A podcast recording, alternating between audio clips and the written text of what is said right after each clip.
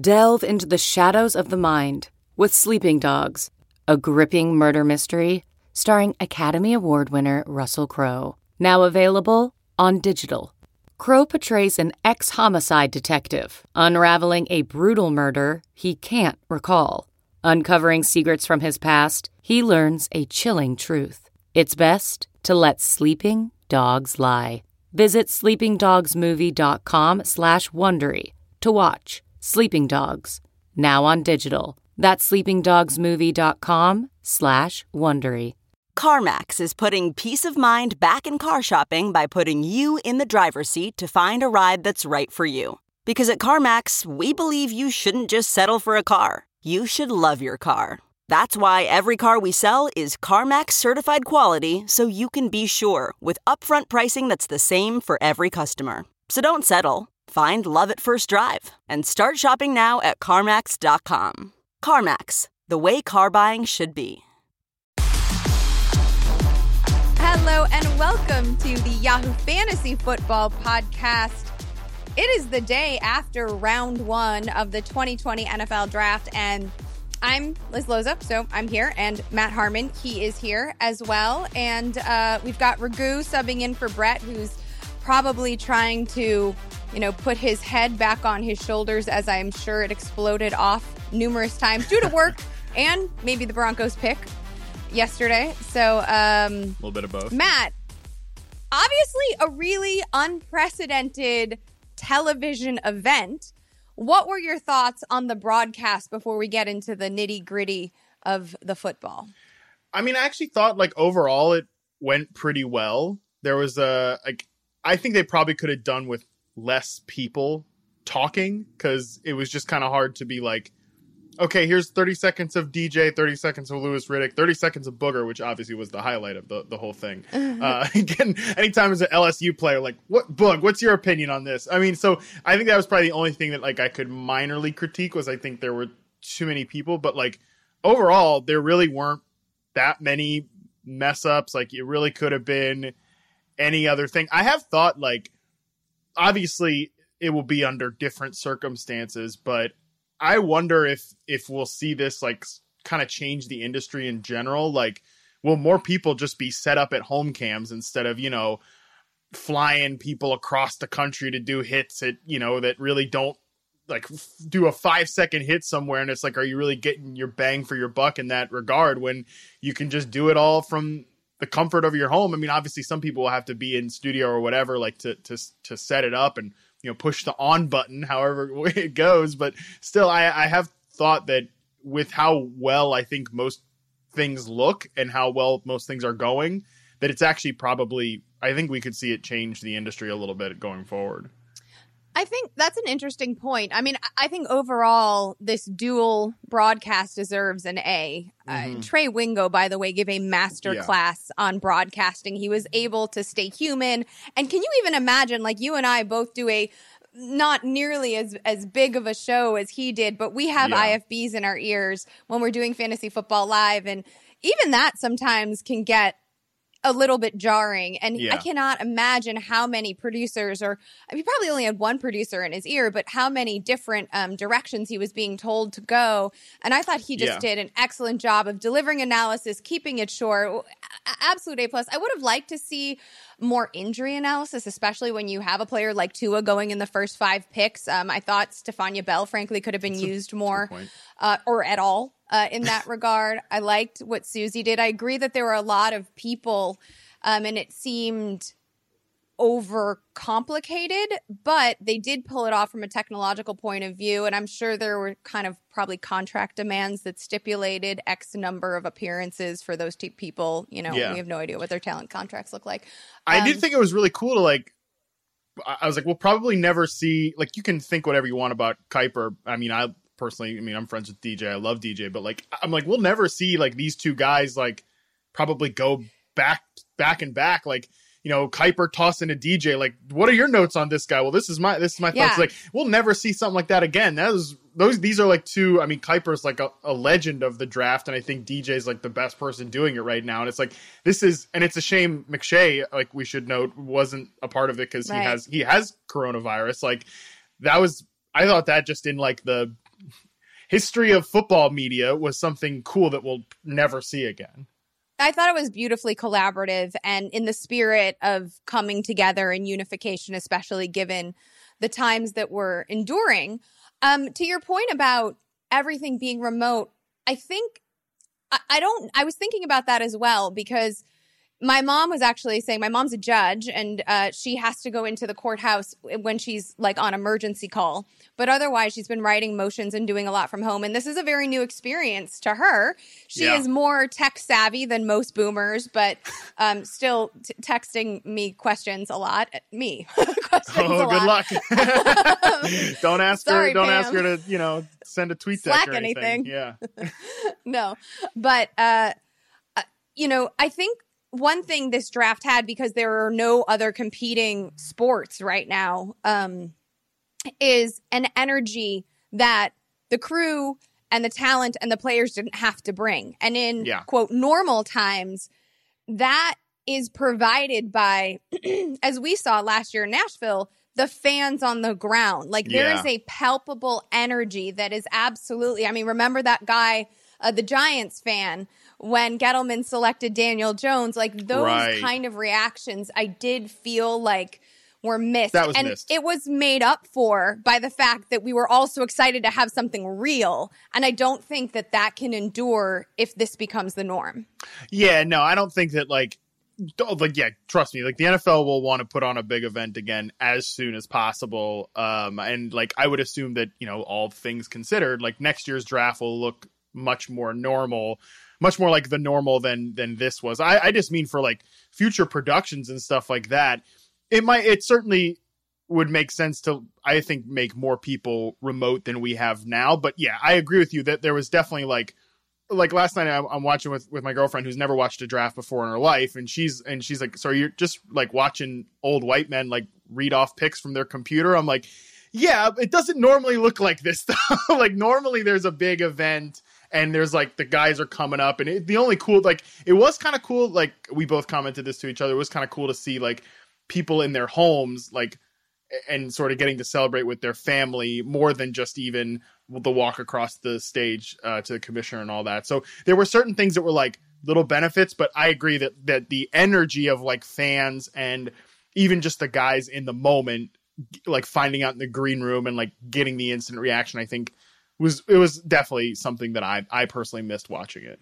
I also think the players at home. I agreed, and and uh, my husband and I were remarking about the same thing. But, um, you know, the NFL had sent a lot of the top prospects uh, three iPhones. I talked to Justin Herbert and Tua about this, and they were each given all 30, 32 uh, jerseys and hats from all of the teams, and so that they could put the right one on when they were selected, and then three iPhones to video everything. Wow. I did think because a lot of the times though, when when there's like crews and production crews like in the people's homes, and I did think it was nicer to see not all everybody in the family, right? Like, and there were some great girlfriends got girlfriend's got pushed uh, out with some moms. Yeah.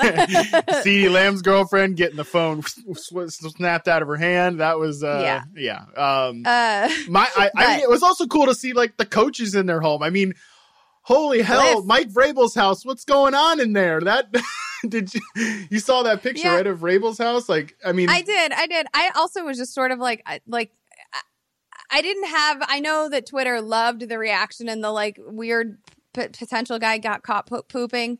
Uh, he confirmed was not pooping. I thought he was pooping, but further uh, reporting has been done on that, and and Vrabel says it was not someone pooping. But uh, oh, okay. So I, it's a good thing the just, journal journalistic piece was done on that. I didn't care. Like I was like, eh, I don't like what stunt. There's great. There's a stunt of all the years to pull a stunt. Like I don't know if this is it. Fine. Kliff Kingsbury, I mean, shoot, you want yeah. everyone's like, look at this mansion. I'm like, well, he also lives in Arizona. Like, what do you think real estate costs there? Yeah, and he's also like a former college coach. Uh, those guys are getting money, money, money. um, all right, so let's get to the let's get to the the fantasy of it, the football of it. The first pick, pretty chalk. Um, Joe Burrow going to Cincinnati. Interesting from the quarterbacks taken in that he will be the immediate starter. I think yep. he's going to be the week one starter. Um, Joe Mixon was the first player, one of the first players to reach out to him, which I think was pretty cool. Um, and if AJ Green is healthy, I think this, I, you know, I don't think Joe Burrow is going to produce for fantasy purposes outside of maybe a two quarterback league, but I do think this is good things for the rest of the skill position players on the Bengals. I agree with you. I mean, who was the kid that they were starting like over Andy Dalton just to make sure that uh, Ryan Finley just to like make sure they were going to lose some games. Like this is what they were dealing with last year, and I think Joe Burrow is going to be quite a tangible upgrade. And like, yeah, you can definitely squint at this skill position group and see a really frankly very good group of wide receivers. Like if AJ Green's healthy, Tyler Boyd's a good number two receiver. Uh, you've got John Ross when he's in there. Auden Tate kind of showed he can play. And I know like you might be depending on when you're listening to this, this might be totally wrong, but there's a chance that they take a wide receiver at 33. Rap Sheet reported that they really like Denzel Mims, so that would be pretty exciting. So there's definitely some potential with this offense. They still need to beef up the offensive line, as it feels like we can say on an annual basis about the Bengals. But still, yeah, I mean, there's there's some chance. There's a chance that he is really good news. I think most of these quarterbacks, it's just about what they're going to do for their skill position player in year one, and then maybe in year two, we're talking about them as like potential guys in fantasy. Yeah, I agree, and I think it also. I mean, there's an I believe uh, the quarterbacks coach on the squad is uh, has taken time at LSU as an LSU, a former LSU employee.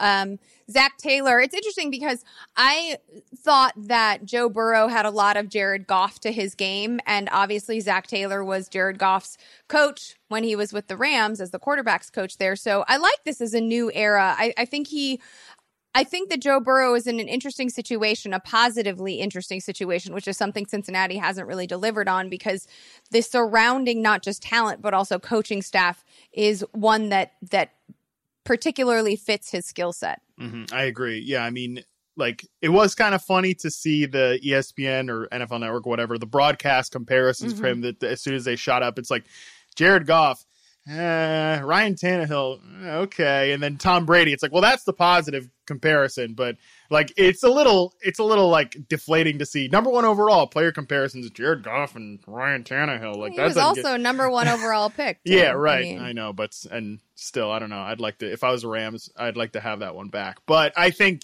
the the comparison that I like most from uh, is Tony Romo. People say that, and that makes a lot of sense to me. Uh, the next quarterback off the board was, and this is as it was expected. There was a lot of kerfuffle about whether it would be, and it ended up this way. Uh, Tua Tagovailoa. Miami, you know, I was talking the other day. Miami, everyone's like, "Well, uh, what, are they really going to take the risk?" Yo, they got five picks in the first yeah. two rounds. Why wouldn't they take the the risk here? I mean, Tua, I've interviewed now m- numerous times, and he has a magnetism. He has a leadership yeah. skill.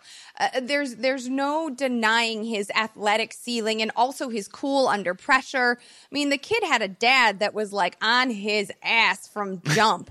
yeah. So I, I'm not worried about him ascending.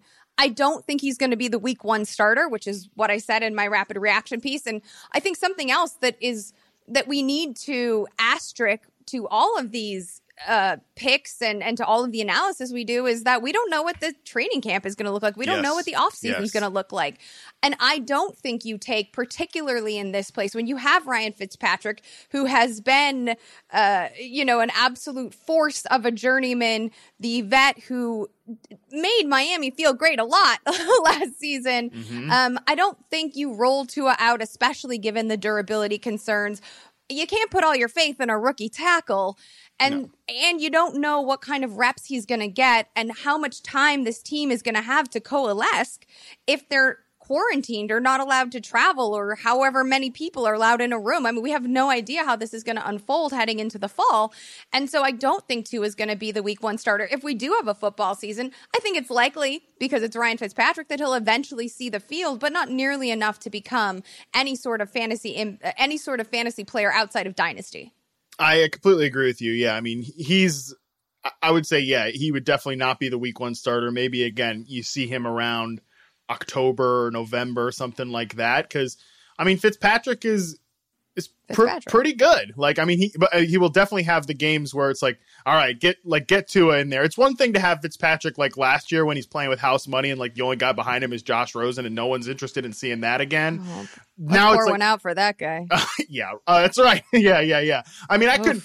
I, I couldn't believe people were still like, "What happens to Josh Rosen now?" It's like nothing nothing happens to Josh Rosen now. There's still some but just a few stragglers last night still kind of posting that or whatever. Feel definitely pour one out for that guy. But uh Tua I think is he will be enough of like a pressure point that when Fitzpatrick does inevitably have that rough showing, people will want to see him and it's also yeah, it's just a nice and like Fitzpatrick is also a guy like we'll talk about another quarterback most likely not interested in mentoring the new addition to to his squad, but I think Fitzpatrick is like a good guy who understands like where obviously where he is at this point in his career and also what his career has been in general that I think he will be willing to like bring Tua along. So I think it's a perfect pick. I'm I'm happy that like the Dolphins floated plenty of BS about it it seems like and it all kind of worked out the way that they wanted.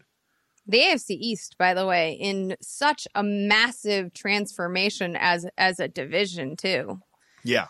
There's yeah. there's a lot going on there. It's gonna be interesting to see how that division as a whole shakes out. Um, and I don't think having Ryan Fitzpatrick under center, given the competitiveness of the division, I mean, I think the Bills might be like the biggest force in that division right now, which is just clear favorites. That's they're the clear yeah. clear favorites like to win the division right now, which is it's wild because the Patriots don't Two have any players. Ago. Well, yeah. they have they have Marqise Lee, so sick. Woo! Um, well, he won't see the field. He won't stay healthy enough, so it doesn't matter.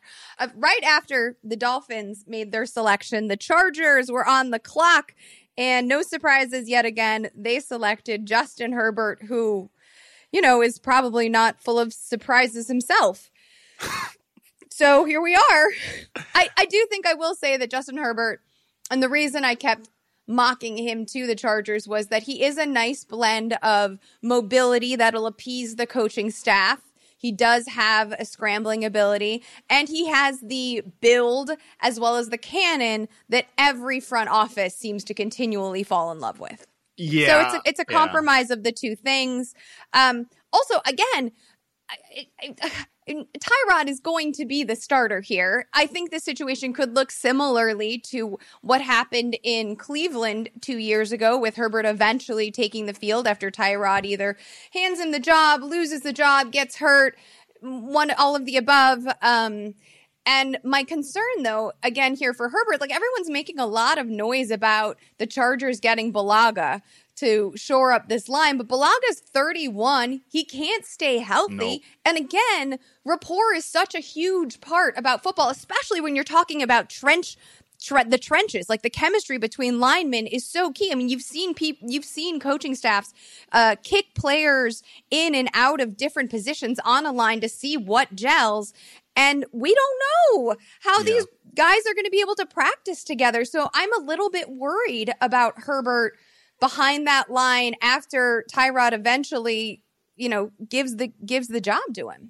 Yeah, right guard and right tackle are both new in LA because they traded for Trai Turner too. That's right. That's and I mean, and again, like that's the side of the line that they fixed. Uh, was the right side because the left side is still a mess. Like depending on what they do with the rest of the draft, uh, they're a team that maybe they. I mean, and and they also traded up again in the first round, so it's not like they're just they're just you know loaded with capital at this point. Like they don't I don't think they have another pick until the the 100. So at this point, yeah, it's looking like that's going to be their offensive line and that's problematic. And I agree with you that I think Tyrod will definitely give this job up, right? Like for sure. But I think he's like the odds-on favorite to be the week 1 starter and 100%, like yeah. And I think that he could actually hold the job longer than he did in Cleveland cuz number 1 like it's not the first overall pick behind him. Um, I think the Chargers can still be pretty good, and I think Tyrod is a pretty good quarterback.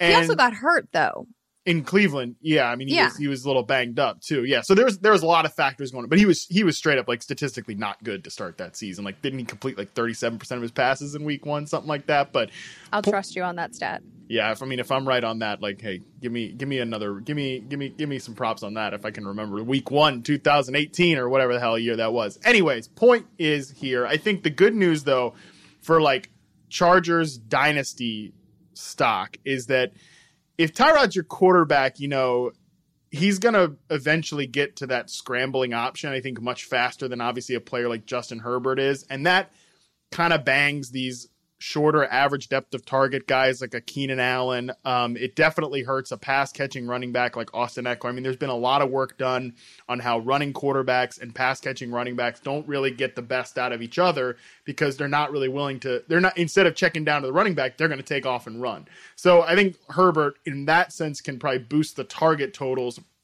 in the second half of the season of those two players specifically. So that's that's the good news of it, even if you don't think Justin Herbert is a very good quarterback. You're missing Mike Williams, though, who I think is oh, going oh, yeah, to be probably the biggest benefactor uh, under Herbert, right? Like yeah. that arm, Herbert's arm, he delivered the ball at Oregon's Pro Day flat footed 62 yards. It is unbelievable. I understand. You know, I, I don't, I feel like we can't talk too much about arms because Paxton Lynch happened, but. yes, it did. It is an impressive skill to have mm. an arm like that. Uh, it's more impressive when you're protected and can properly plant your feet and not be, you know, freaked out by a rush coming your way. So um, I, I, do think watching eventually Herbert to Mike Williams will be a very, very exciting thing, but I, I just don't see it paying out until, like you're saying, you know, potentially November. Yep. All right, now let's talk about the final quarterback that was selected in the first round. Oh boy. Uh, shocking. Not just Packers Nation, but perhaps, you know, some would say the most important member, temporarily at least, of Packers Nation. Uh, so the Packers not only did they select a quarterback, and much has been made of the fact that uh, Jordan Love is the same age as Aaron Rodgers was, and uh, Aaron Rodgers is now the same age as Brett Favre was. Does that make sense? Did you understand where I was yep, going on that yep, one? Right? Yep, okay. Yep. 15th uh, anniversary today of them making there that. There you go. Some more succinct way to say it. Um, not only did they select a quarterback instead of a wide receiver or an O lineman, which everyone's talking about why aren't they giving Aaron some some weapons? And I was like, why why aren't they also protecting him if they did get rid of Bulaga? Yeah. Um, but they instead uh, drafted the heir apparent. And yes, I believe he's going to have to be the heir apparent because you don't draft a quarterback in the first round if you don't want him to see the field at least by year two. And that's if you're following the quote Alex Smith model that Kansas City installed. So, damn, they traded up for that. Yeah, they traded up. That's that's the other thing too is they yeah. traded up with the Dolphins, um, which I think also means that other teams were interested in Jordan Love or I think wasn't the, I read today that it was like they thought the Colts were gonna come up for him or whatever, and then that never Smoke even screen or whatever. Yeah, not even close. Uh, essentially, is what what happened there. But I, the thing the thing with the the Jordan Love thing that I think is frustrating for Pat. I mean, it's frustrating for Packers fans for a number of reasons, but they don't really have a potential out on Aaron Rodgers' contract until 2022. Like you said, that would be his that would be Jordan Love's third season in the NFL. Like he's starting like by year three. It's also a little, and then and then it's like you've burned the most advantageous thing about having like a good rookie the quarterback, value. which is the value of it. So if you get because that, that's what, and this is what happened to the Patriots with Jimmy Garoppolo is like they got to a point where okay, we think he's good. But we can't pay him and Brady at the same time, and Brady's showing no signs of decline. But even if they wanted to pay like that that situation obviously I think got weird because of egos and whatever, but like it's the same situation. Like if Jordan Love then goes out there in year three and has a good year, like all right, it's time to we're we're close to contract extension time at this point. So you have ruined that value. That's problematic. Um, it's there's no way like I mean, I had a lot of fun with it on Twitter last night about just like I could imagine what Aaron Rodgers is like thinking about Brett Favre right now, what Brett Favre is thinking about Aaron Rodgers right now. Like it's beautiful for like the jokes and the memes and the gifts or whatever, but I gotta if, I gotta feel like Aaron Rodgers just hates this, you know, because they have never drafted. I don't think they've drafted a first round wide receiver while they've been while he's been there. Um, a skill position player in the first round, which Aaron talked about on Pat McAfee show. Yeah, exactly. And like, I think I think I saw Warren Sharp tweet this too, but I, I'm gonna I might be messing it up. But I think they haven't drafted since Davante Adams. They have not drafted a skill position. They have not drafted a wide receiver that has more receiving touchdowns than rushing touchdowns. in the NFL, which is pretty bad. That's that's not what you want to see. So I think it's just and it, like this skill position group stinks. Like it's not very good beyond Adams and Aaron Jones. And like if you're a Hall of Fame quarterback and you have this window, I don't understand the move to replace him with a prospect that like also, you know, it, this is not like picking Patrick Mahomes, which there was like consensus that this guy is very talented and is a first rounder, even if nobody thought he was going to be as good as he is. There's no consensus that Jordan Love is a first round quarterback. There's no consensus that like he's even honestly all that good. So I think it's I think it's a bad pick. I think it doesn't send a good message to the locker room to anything. I, I don't know. It's it, it's just it's very weird. It's very weird. I mean, I think moreover, there's a lot here. I mean, Tyler Dunne was probably the happiest person in this whole thing because can you imagine the part two that he gets that he is pl- he must be planning to write right now right? I mean i hope so but i don't know if aaron's gonna talk to him. Find some ways. Um this is also uh, so so when we talk about weapons heading into this draft, all we talked about was the depth of the wide receiver class, right? And I think that the Packers can probably get Michael Pittman in round two, which is a great fit for Aaron Rodgers awesome, and yeah. the Packers in terms of a receiving weapon. He's a player that you and I both like a lot. He's sure-handed. He's tough. I think he can grow into an awesome um, possession guy for the Packers. So I what I am almost more surprised that when you look at this first round, five offensive tackles went. You have five O linemen going in the first round, and how the Packers didn't try to protect their aging quarterback who has come close. I mean, the NFC game, NFC championship game last year, Aaron Rodgers lost because he didn't have wide receivers, but how many times have we we've seen him get hurt because he didn't have, you know, enough protection or some weird freak injury, a calf tweak or something limited him in the postseason. And I just, I just think when you look at his age, like also make noise about the receivers. You can get one. Mims is still on the damn board. Tee Higgins yeah. is still on the damn board. Like you can get somebody. I don't think Tee Higgins is a good fit for Aaron Rodgers, by the way, but nope. um, you can get one of those in the second round. Um, yeah. So uh, my my thought is just the protection of it, and also you know. Aaron Rodgers has got to look at Tom Brady, right? Like these are all uber competitive guys. And Aaron Rodgers has to look at Tom Brady and think like, are you kidding me? This guy was given everything in in New England and he has all the rings because of it. What, 6, right? He has 6 rings because of it. He gets to go down to Tampa Bay. Tampa Bay gives him a stable of weapons pre-existing. Then he gets Rob Gronkowski, his security blanket for 3 of those rings. And then they also give him an offensive lineman in the Trade first up round. one spot just to make sure that they sure, get that. That he is lineman. protected, yeah. right? Yeah. And Aaron Rodgers is supposed to be thinking like this my legacy what they're from they're both from Northern California. I can't imagine he's not looking at Brady wanting to like throw a fit and I think he deserves to throw a fit. Like I, I don't I don't blame him for being mad. He no, won't. yeah. But well, he won't publicly. I mean, or right. he won't like he won't throw a fit publicly, but he'll probably throw like a few uh he'll he'll make it I think I feel like he'll make it known enough that he's annoyed. Um, he'll make it known and then he'll deny yeah. that he's upset. Exactly. Um so yeah, the Packers have the 60 uh second overall pick. They have the 94th overall pick. That's second and third round. So I mean, they better draft a receiver there. Like just again like we piss you off but make it up to you just a little bit, you know? Like like that needs Yeah. to happen because I I would have been fine if they didn't if they did like they didn't have to take a wide receiver in round one, you know, like because it is uh the Yeah. depth of this class. Like also like Davante Adams is one of the best. He was a second round pick. Like they can certainly find a very good receiver in the at the 62nd overall pick in this year's draft, and maybe maybe they trade up again. Who knows? But it's just it's just taking this like a quarterback and then this quarterback that I think is problematic here. All right, let's move on to the wide receivers. Surprising everyone, Harry Ruggs was the first wide receiver off the board. The LA Raiders make a very vintage pick, regardless of geographic location, Oakland or Vegas. Uh, and regardless of who is still present on Earth, this team this team is 100% on brand with Ruggs. From a fantasy perspective, I mean, I honestly think the two biggest beneficiaries are Hunter Renfrow, because I'm not worried about Nelson Agholor, and uh, Darren Waller.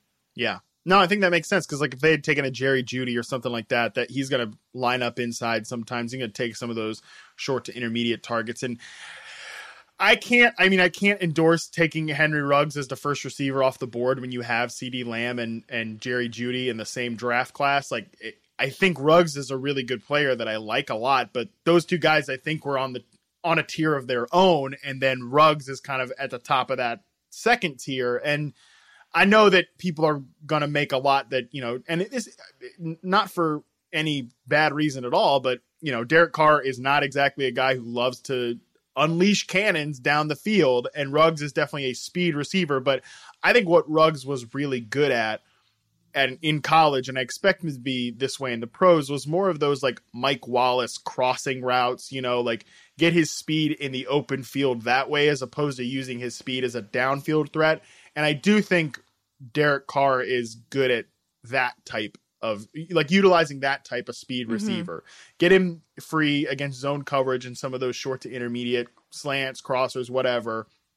And he's going to make a lot of big plays that way. So it wasn't the receiver that I think the Raiders should have drafted, but uh, it's definitely like I think this is a pretty good spot for him, and it's a pretty good like it's going to make the offense better, and like especially even if he's even if Derek Carr's not throwing him those deep. By the way, like Derek Carr's not going to be the Raiders quarterback for that much longer anyway. So I mean, who, as who, you're who saying really this, I'm yeah. just sort of like Yeah. this pick also shows me that Derek Carr is not the future Yeah. of this franchise, and now I'm warming more and more to Cam Newton. That would be fun. Um, yeah, that would be really fun. Hey, even Jameis Winston, like make it really weird. But they already. I, I feel like that's not going to happen though because they signed. I, know this. He's not Marcus good, but they signed Marcus right? Mariota, another guy who's definitely not uncorking any deep post No. nine routes to uh one Henry Ruggs. So I think that But you just a time out real quick, like Mariota, and this was uh, talked about in relation to Tua as well. Like there are a lot of um, Polynesians living in Vegas, and so Mariota, I think, might have been acquired um, just as uh, because there's a new yeah. fan base, Yeah. right? You know, Maybe. there's a, there's a new fan base, a new thing to get excited about, and also, it would would it surprise you that Gruden, the quarterback collector, Yeah. has three on you know well, three or yeah, four on his roster? good point. Gruden. I mean, Gruden has to have like one little collector's item. So I mean, if that's Yeah. Marcus Mariota, whatever. So yeah, I think I think someone else is going to be throwing to Henry Ruggs before too long. And but at the same time, like you know, I, Josh Jacobs is a guy who saw a lot of stacked boxes last year. You can't really stack the box if you've got Henry Ruggs out there. Fair. And Derek Carr, you know, is going to throw at least a few deep passes to him. So I, I don't really, I mean, I don't like this pick because you took him over two receivers that I think have just a much higher ceiling, but it's definitely a pick that's going to help the Raiders offense a lot. And help. I think you're right, Josh Jacobs, from a fantasy perspective. That's a that's a good call. Um, Jerry Jeudy. The some many many thought uh, a lot of people thought that Jerry Jeudy would in fact be the Raiders pick. He instead is selected by the Denver Broncos at number 15. I think Huge win. there's a lot to dissect here. Now, I do think that Jeudy it's interesting to me because you know he was by far everyone agreed the most polished route runner in this year's class a technician um incredible touchdown appeal and there's some overlap in his skill set with Courtland Sutton, but he's a nice high floor player. This wasn't a cute pick. It was um, a very safe pick for the Broncos. And also, to me, illuminates a bit of, uh, not just a bit, illuminates a definite investment in this passing game and Drew Lock. A lot is being said about how when Drew Lock took over in week 13, the Broncos didn't pass the ball. What they were like in the bottom, like seven in terms of pass Yeah. attempts per game. But also, can we remember? I know things are short, uh, but can we remember that Fangio was like, I ain't starting that guy. They were doing everything they can Yeah, to keep the ball out of Drew Lock's hands. And I think heading into a new year, Drew Lock also, you know, earned the respect of his team. He and Von Miller buddied up. Von was very sincere about talking to me at the Super Bowl uh, about how much he appreciated and grew to really respect Drew Lock. And I didn't, I don't think he was slinging, you know what, when he was saying it. Um, and so I think this is John Elway trying to not only make good on his quarterback pick because he knows what the narrative is out there, but also I don't think that the Broncos are are, are going to be, uh, you know, in the bottom uh, like 25th in passing if they can help it heading into the fall. And I I do think that Jeudy's replacing Emmanuel Sanders. No one else is talking also about the fact that Emmanuel Sanders started the season a vet, a polished vet. So, okay, you want somebody who can be a big slot and can work outside and in and has the, um, the polish and the the ability to run routes the way to replace the vet that you lost at the top half of 2019. I think you you nailed it. Like this is a this is a great pick for you know a number of different reasons. Uh, I think that he, I think he's a great player, Jerry Jeudy. Like I, I, think the high floor aspect is the best part of him. One thing that I said when writing him up, like in terms of team fits, there's not a single quarterback that would not benefit from having a player right. like Jerry Jeudy. Like there's like every quarterback would love to have somebody that consistently gets open on time, that doesn't waste steps in their route running. Everything with Jerry Jeudy is one, two, three, and then he's open. Like that's perfect. He's an NFL receiver that was playing college football. Like I've never seen a college player in like the last five, six years, whatever that I've been doing this quote professionally, run routes like this. This is he's a great, great player. Um, I think he comps immediately to like a Calvin Ridley type of player because I, I mean, and they, they went to the same school, whatever, but I think they have very similar strengths. And Calvin Ridley saw the NFL field and was very good right away. By the way, I think that also kind of means I think Calvin Ridley's still pretty underrated. Uh, and like you mentioned it, they have already have a really good number one wide receiver in Courtland Sutton. I think these two will play off each other very well. And Courtland Sutton, when I chart him for reception perception, he had one of the top 10 most double covered rates in that I've charted over the last six years. So I mean, you can't do that anymore now that you have Jerry Jeudy and Courtland Sutton. There's going to be a certain amount of uh, respect that you have to give both of these guys, and I think the way that they're going to use Jeudy as like a flanker inside and slot, like that's great. And then you look at that your boy Drew Lock has got a lot of really appealing skill position players to work with. You've got Courtland Sutton, you've got Jerry Jeudy, you got Noah Fant, you know, kind of evolving a tight end. You've got two good running backs in Melvin Gordon and Philip Lindsay. So as long as the protection is okay, like this is a situation where Drew Lock should be a very good player. Um, I also think, you, you know, there's a, an argument to be had about target volume here, right? Like, what does this do to Courtland Sutton? While his ability on the field may be helped by having, uh, by pulling defensive attention Jeudy's way, what does his target share look like? Um, and and I I just don't think that it's going to be as discounted as people are thinking, unless Noah Fant takes a an enormous step forward next year. But Noah Fant's like biggest issue what was his hands, frankly. So I, I don't I don't I, don't really see this as being a giant knock for Courtland Sutton's target volume. And I also feel like Jeudy can have a 55 to 60 catch season in him. You know, I think he's got that wide receiver three potential. Yeah, I think so too. And I mean, my my question: Who would you rather have for dynasty between Sutton and Jeudy? Because I saw a few people disagreeing about that last night. Like, you got to take one of these guys for the duration of their career. Who would you pick?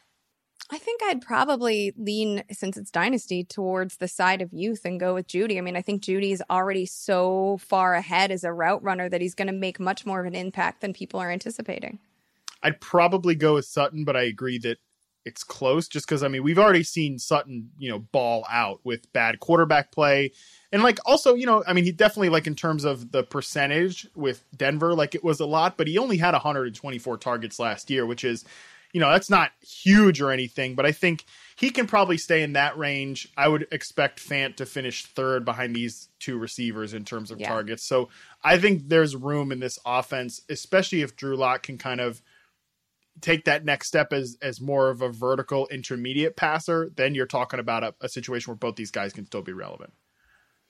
All right, so let's uh, move on to CeeDee Lamb, who, wow, oh, my goodness, I mean, I, I used to believe in karma, but the older I get, the less I do because I just don't know how the Dallas Cowboys keep getting this lucky. The 17th pick, many thought he'd be the first pick off the board to the Jets, who we didn't even talk about. Um, but instead, now the Cowboys have a embarrassment of riches offensively.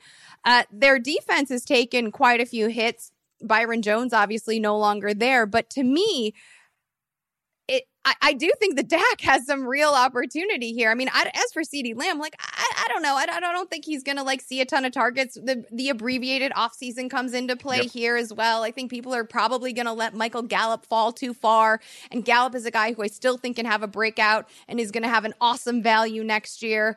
Uh, Dak Prescott has an absolute moment here, and I actually also wonder if this now gives the Cowboys more unexpected leverage in resuming talks with with Prescott. You know, they have pretty much decided, and I was the one who tweeted this first uh, on 35 million per year, but the issue was four or five. Obviously, the Cowboys want to lock Prescott up for five years, and he only wants to be tethered for four years. But now, can the Cowboys say, listen, man, like we've given you all of the things? Like yeah. this is an obvious commitment to the passing game, to you. We have done the unpackers thing right here. Yep. And now will you just give us the five years? Like, is this enough for you to give us the five? I, I, I expect that that will at least be on the bargaining table as a pro in the Cowboys' uh, favor when dealing with Dak Prescott. Um, I also think that with the holes on this defense, he's going to be throwing the ball a whole hell of a lot too. Yeah, yeah, Maybe yeah. Like a top three quarterback. I mean, that's what this is what I said in my rapid reaction videos. Like Dak could be is going to be a top three quarterback this year, and could be the number one overall quarterback because of the weapons. And of course, like every goddamn goofball out there has to reply, no, no chance. He was QB two last year. He was the second best quarterback in fantasy last year. So it's like not even a hot take to say that. Like, but now the weapons are that much better. Now there is like there it's like not Jason Garrett, you know, as the head coach. Like right. that's a pretty big win. It's an excellent so, point. Yeah, like no matter what you think about Mike McCarthy, like this is a very good setup for Dak Prescott. I agree with you. Like,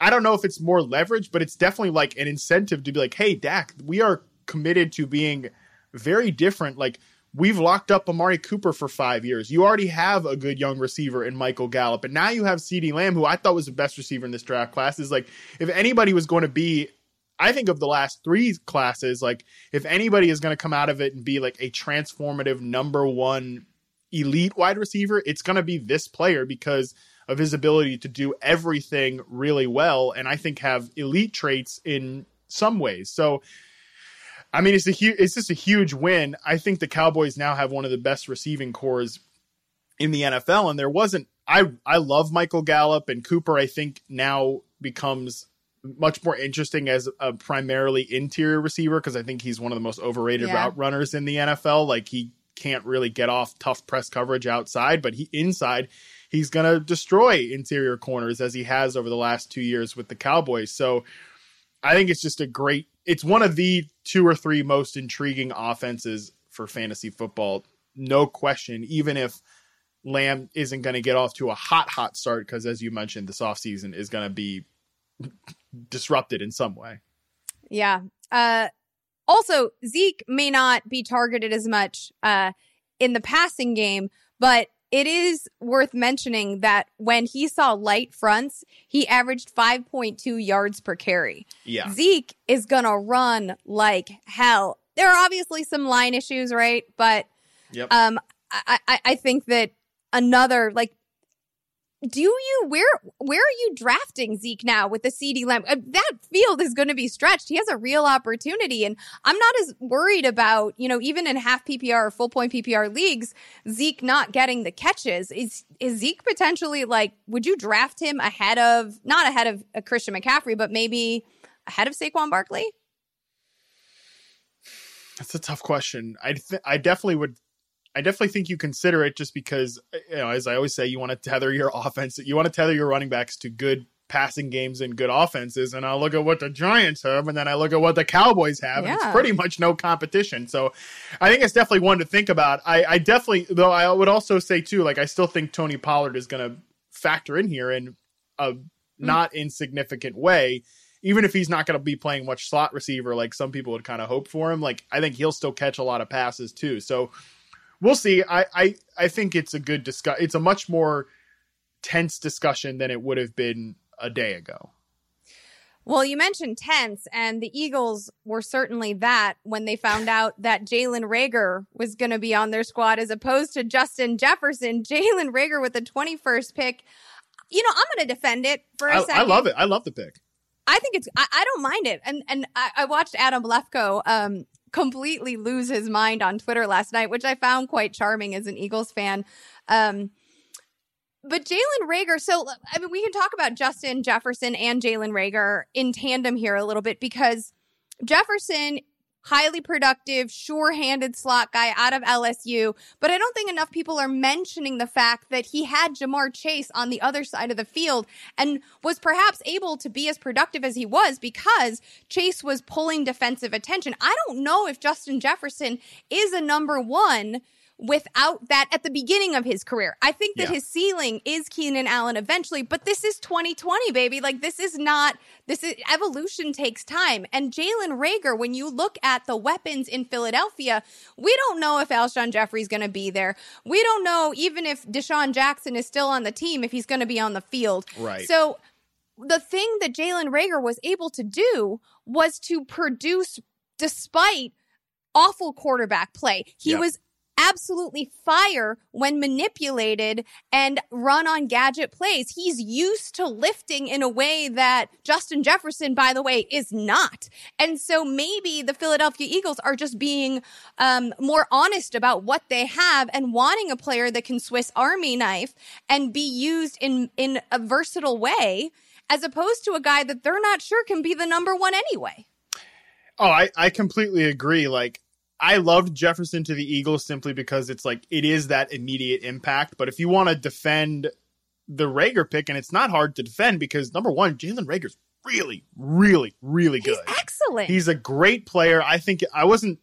I, I in my mock that that we did for the website, uh, I had him going twenty four to the Saints. So like this is oh, not, I did too. Yeah, this is not too. this is not like outside of the range of what people were expecting him to go. I think just nobody had really mocked him to the Eagles, but like again, even if they had Justin Jefferson, who I think is a really good player and can play outside more than he did in college, they're still looking at kind of a short to intermediate player. He's not a playmaker, whereas like Jalen Reagor is that. The thing that we've bemoaned about the Eagles the last two years because it didn't work out with DeSean Jackson last year is that they're really working with a bunch of pop gun receivers. You know, Nelson yep. Agholor, like the tight end, no longer, and a running back. Yeah, and obviously Agholor's not there anymore. But now Reagor at least brings them some legit playmaking juice. I think he's great at plucking the ball away from defenders, like being aggressive, like the instigator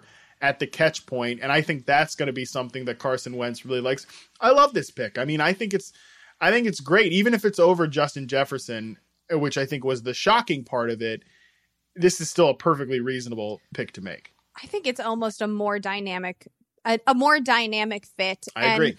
You know, people talk about Jalen Reagor not having um, the speed because of his combine performance, where he clearly over rehearsed and prepared for the vert and so, and the three cone, as opposed to focusing on and the smashed because those, he felt like he didn't have yeah, to though. Right, right? Sma- smashed those two drills.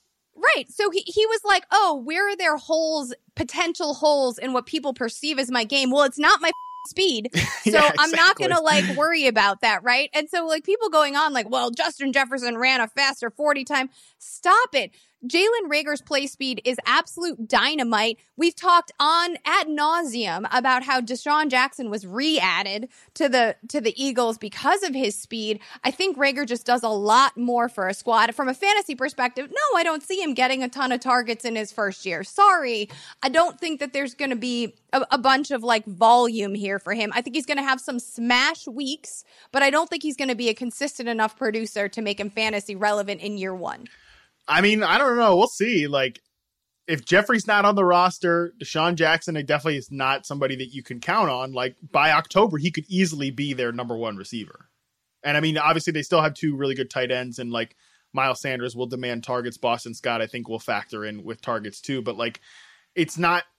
It's certain. I, I don't know. I mean, there's there's a definite chance that he could have a more productive rookie season than CeeDee Lamb or Jerry Jeudy. Oh, I, I would agree about CeeDee Lamb. I, I don't know about about Jerry Jeudy though. We'll see. Uh, there's a chance. I don't think he's the fate. I don't think it's like the the odds would be in his favor, but I think there's like a chance of it that it would happen. I think he's going to blow up yardage, but I don't know about number of catches. Fair. Um, all right, we talked about Justin Jefferson and his skill set. Um, going to the Minnesota Vikings, it was interesting. I thought that everybody, you know, Stefon Diggs, massive hole to fill. He played 15 games, um, technically, last year.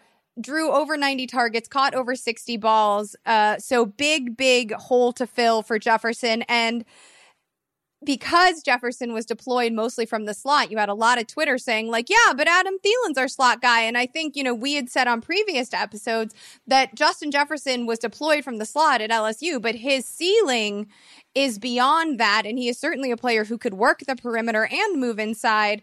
And I don't think there's going to be as much overlap between Thielen and Jefferson as a lot of people initially anticipated.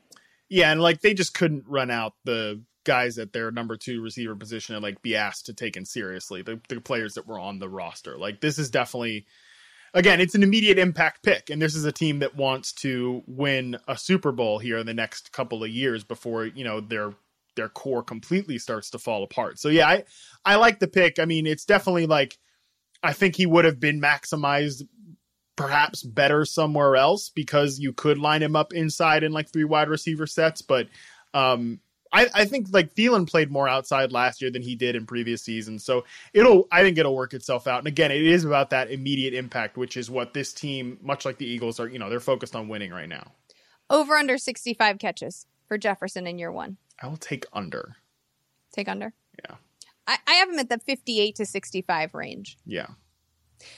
Brandon Aiyuk. I mean, we talked about the uh the Raiders making an on brand pick. Aiyuk is a completely is so on brand pick for Kyle Shanahan, right? Like nobody loves YAC like Kyle Shanahan and Aiyuk. It's, I I I don't really understand. To me, there seems to be a lot of overlap, but we know and t- discussed actually last year how much Kyle Shanahan values versatility, and we saw that with Deebo Samuel. Uh, Aiyuk to me is not the replacement for Emmanuel Sanders, but hell, if you're collecting toys that can actually work, no better collector than Kyle Shanahan to make them work. Yeah, I mean, it is all about YAC. Uh, I saw this stat from Josh Norris. Uh, George Kittle, 7.3 yards after catch per reception. That was third among tight ends. Uh, Deebo Samuel, 8.5. That was third among wide receivers. Tevin Coleman, 9.8. That was third among running backs. And obviously, Brandon Aiyuk, 10.9. That was sixth in all of college football. So, yeah, it's all about the YAC. I think Kyle Shanahan pretty much like when it comes to drafting wide receivers, he's like, I don't give a about your route running. I don't give a about you how much you get open. I'll scheme you open. You do the rest. Like you do it out. TM, TM, TM, Yeah, TM. yeah, exactly, exactly. like that's that's on you. Uh, so I mean, Deebo Samuel, Aiyuk. I think like if there was, I definitely thought that Brandon Aiyuk was like he's a tough evaluation again because he doesn't. You just never see him against press coverage, and even when you do, it's not great.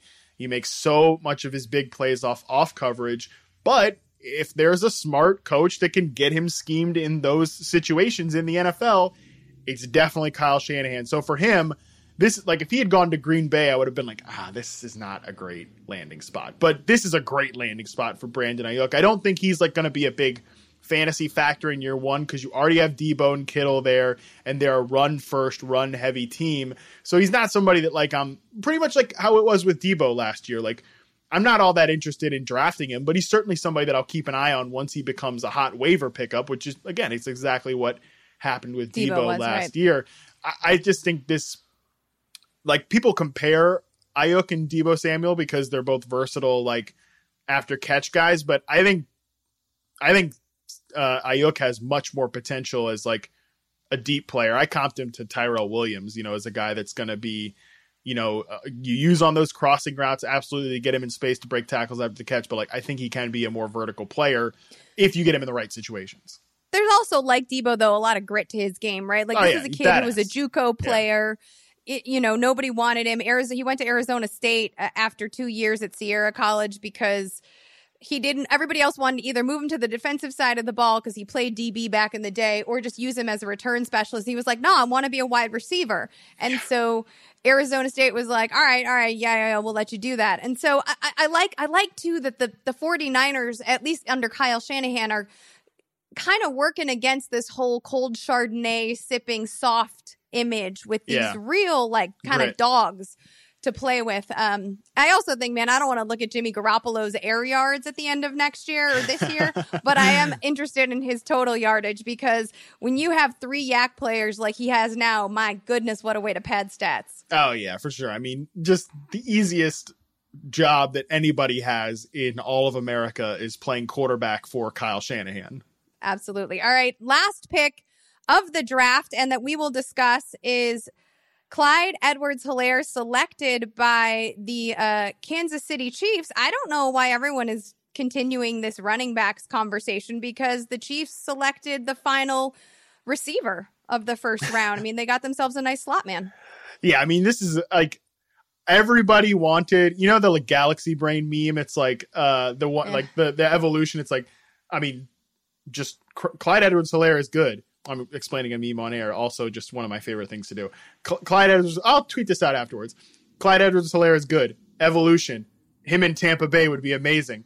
Galaxy Brain. Him in Kansas City would be really amazing. Like this was just what a great landing spot for this guy. I think like Patrick Mahomes apparently requested him to be the draft pick. Ah. Andy Reid uh, said he's not just Brian Westbrook; he can be better than Brian Westbrook fire fire the cannons. Like he's going to be a, a, damn second round pick in fantasy, but like by the end of the year for sure. Like this is he's, huge huge W for this guy. He is an absolutely special player. And again, versatility is what makes him so special because he can be used as a slot receiver.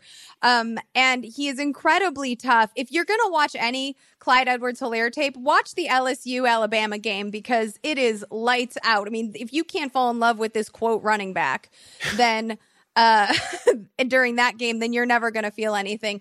I do think it's interesting that all the Jonathan Taylor fans were like, yes, but Andy loves a workhorse, and there's no better workhorse or bigger workhorse than Jonathan Taylor. Um, we'll see where he goes in the second round, but uh, absolutely. I also just love that the soundbite, right, was that Arians wanted a pass catching back, and Andy was like, hello, I like those too. Yeah, yeah, exactly, right? Like, and you know, this is the thing, like, everybody knows like we can have the whole running backs doesn't matter conversation but like you're you're completely right here. Like yeah i would have been kind of annoyed i mean not annoyed but it would have been it would have been a little foolish to like take a workhorse running back when you have the greatest specimen that's ever existed at quarterback because then you're taking touches away from this deity uh, to give to a mere mortal in the running game but now you get to do both. Now you can still be a pass first aggressive offense and get this guy Clyde Edwards Helaire in on screens, routes down the field, whatever. Perfect pick.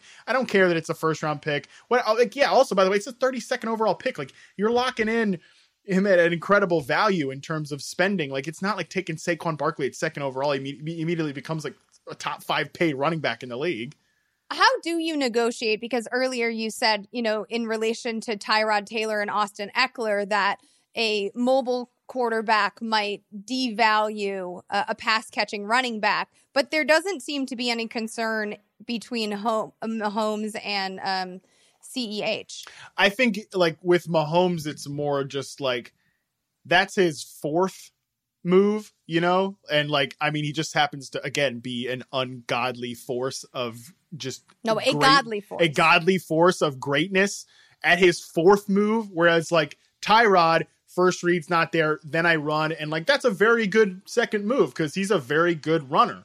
But with Mahomes, he's a very good runner, but that's like the fourth best thing he can do. So I think it's going to be fine. Like, he'll probably get to like and also like with Andy Reid, like he'll scheme situations where that's uh, CEH is like the first or second read, and that's going to be pretty juicy super juicy. We hope that the second round of the NFL draft will be juicy. Matt and I will both be rapidly reacting as the fantasy relevant players are drafted. So be sure to follow us all on Twitter at Yahoo Fantasy, at Liz Loza underscore FF, and at Matt Harmon underscore BYB. We will be we will be back late Tuesday to recap the rest of the NFL draft. And if you're subscribing, go ahead and subscribe to Boxed In while you're at it. We got new episodes every Monday, Wednesday, and Friday. It is Yahoo Sports' debate show. In the meantime, enjoy the weekend, enjoy the rest of the draft, and we are out.